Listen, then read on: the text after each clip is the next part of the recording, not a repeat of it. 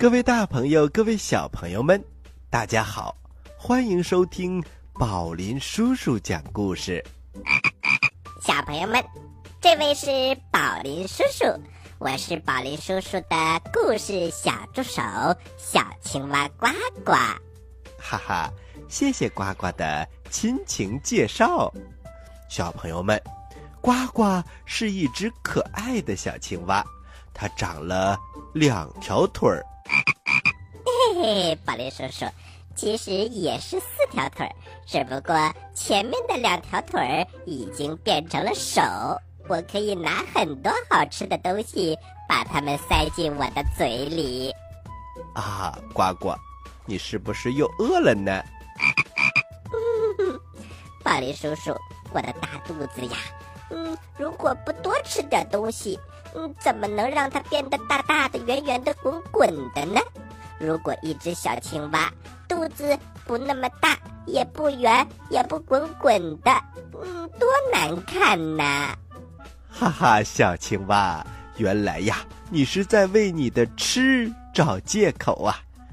不过呢，多吃点儿也没有关系，但是我们要注意健康饮食，不能暴饮暴食。小朋友们，你们也不能挑食哦。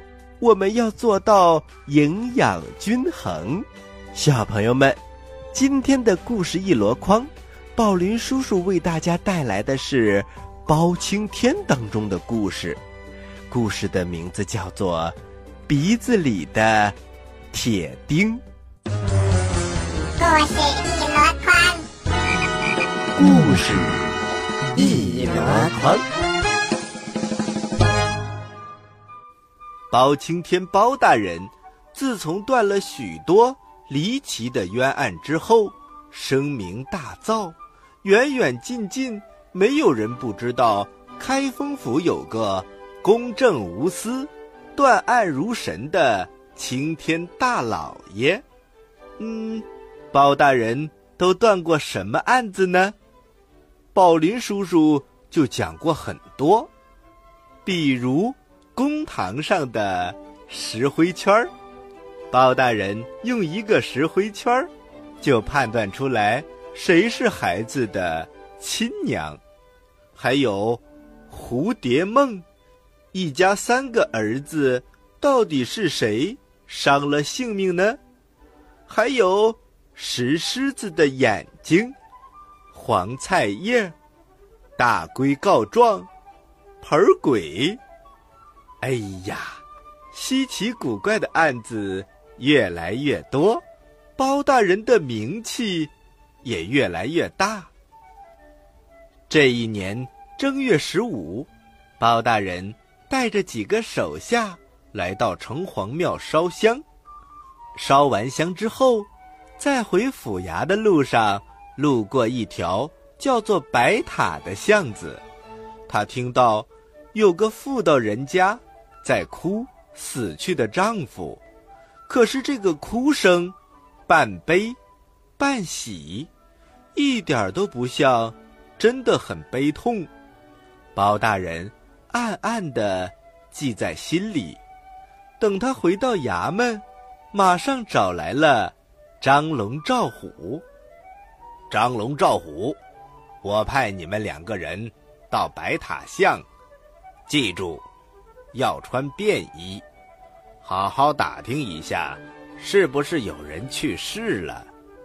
你们暗中摸摸底，到底是怎么一回事儿？遵命，大人。张龙赵虎出门了。到了傍晚，他们回来了，禀报大人，白塔巷的确有一个人去世了。去世的这个人。叫做刘十二，是前几天死的。他的妻子叫阿英，现在他正在伤心的哭呢。包青天包大人，他心里想：难道是这个阿英害死了刘十二？不然，为什么我听到的哭声里带着一点儿欢喜呢？于是。他马上命令：张龙，你去传唤阿英来公堂问话。没过一会儿，穿着一身孝的阿英来到了公堂。你叫什么名字？回禀包大人，我叫阿英。阿英，你的丈夫刘十二怎么死的？禀包大人，民妇的丈夫刘十二，本来是卖蔬菜的小贩，没想到几天以前突然得了疾病，死了。现在埋在南门外的五里碑的后面。民妇没有儿女，现在又死了丈夫，一个人孤孤零零，无依无靠。想起来，怎么不叫人伤心呢？阿英说着说着，又流下了眼泪。包大人仔细的打量着阿英，只见阿英虽然穿着校服，可是脸上却隐隐约约的看到有擦胭抹粉的痕迹。丈夫刚刚去世。哪有什么心思打扮自己呢？包大人的心里立刻起了疑心。好，阿英，人死不能复生，你就不要难过了，先回去好好休息吧。谢包大人。阿英走了以后，包大人立刻吩咐。张龙、赵虎、王超、马汉，我们出发，五里碑。包大人带领着张龙、赵虎、王朝、马汉，还随身带了一个验尸官，名字叫陈尚。他们快马赶到了五里碑。来人，打开这座新坟。陈尚，上前验尸。验尸官陈尚打开了棺材，他仔细的查验，时间过去了有半个时辰，也就是我们现在说的一个小时。陈尚回来报告了，包大人，刘十二的身上没有发现任何伤痕，的确是得病死的。包大人。黑脸一沉，他甩了一下衣袖，大声地说：“陈尚，刘十二明明是被人害死的，你竟敢欺骗本府，说是生病死的，这显然是你做的弊。三天以内，如果你不给本府一个交代，别怪包某。”无情。来人，我们回府。陈尚，我等你的消息。验尸官陈尚，他闷闷不乐的回到了家里，他把整个经过告诉给了妻子阿阳。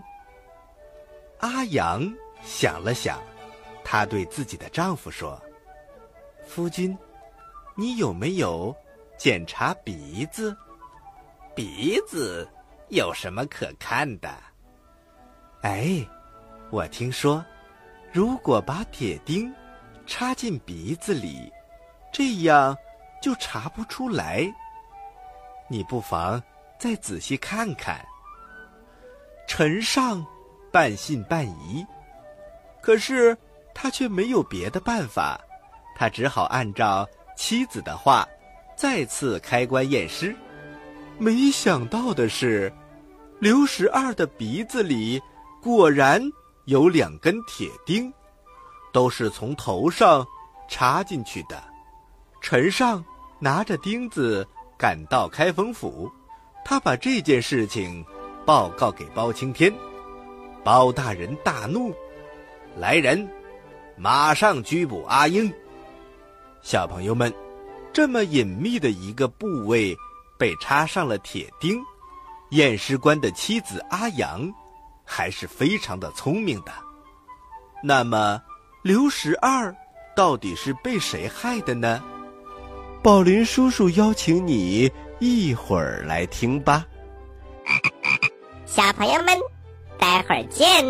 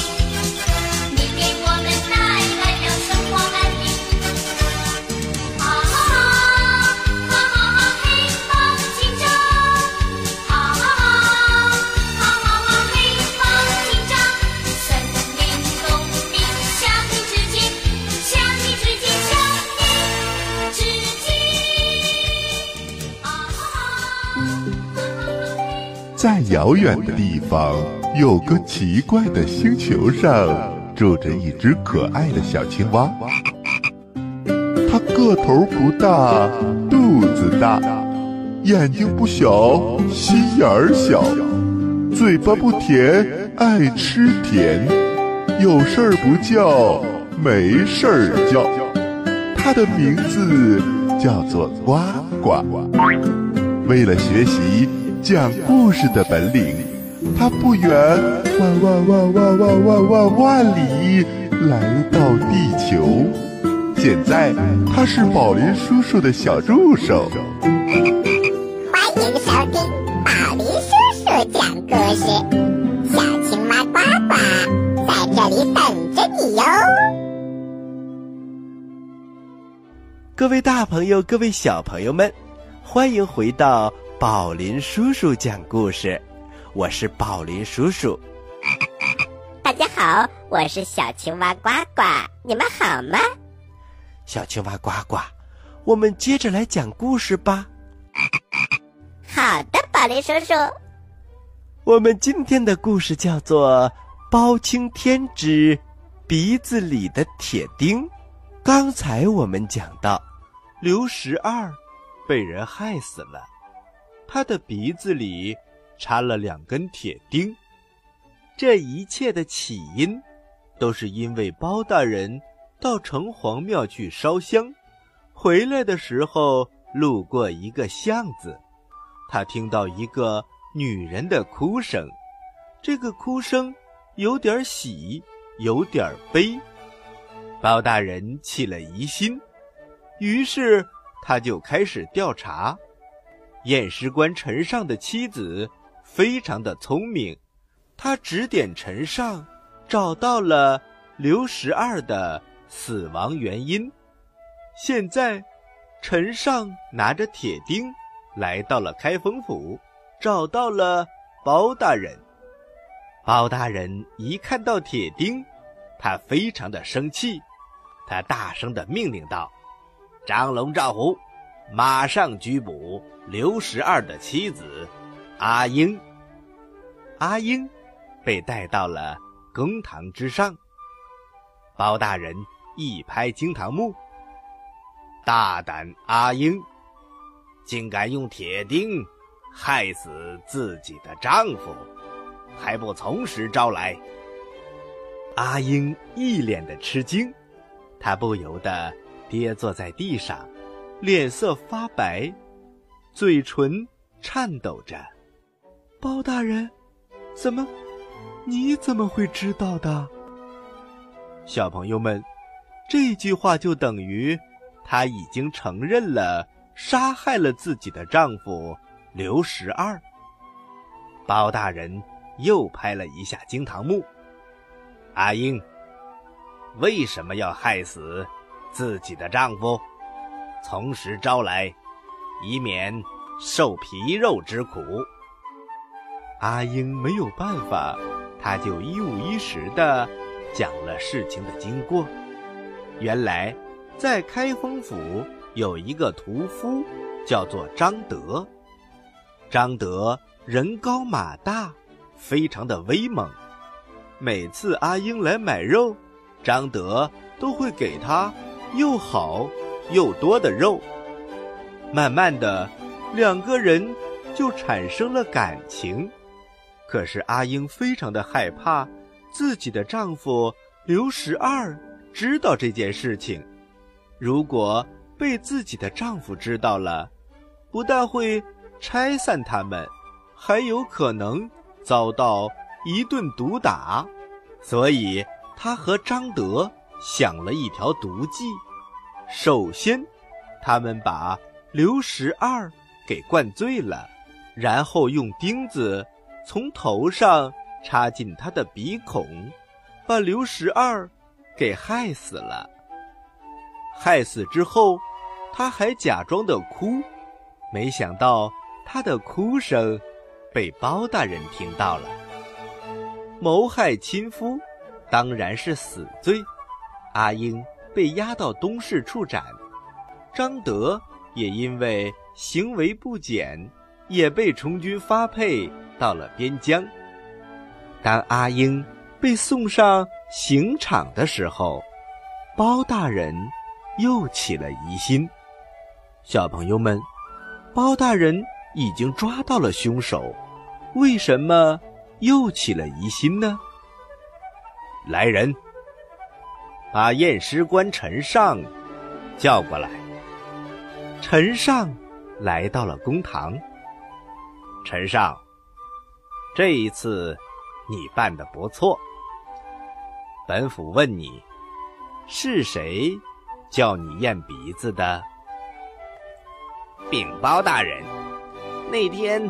大人给在下出了一道难题，我愁眉苦脸的回了家，没想到小人的妻子阿阳倒是有点见识，叫我检查检查鼻子。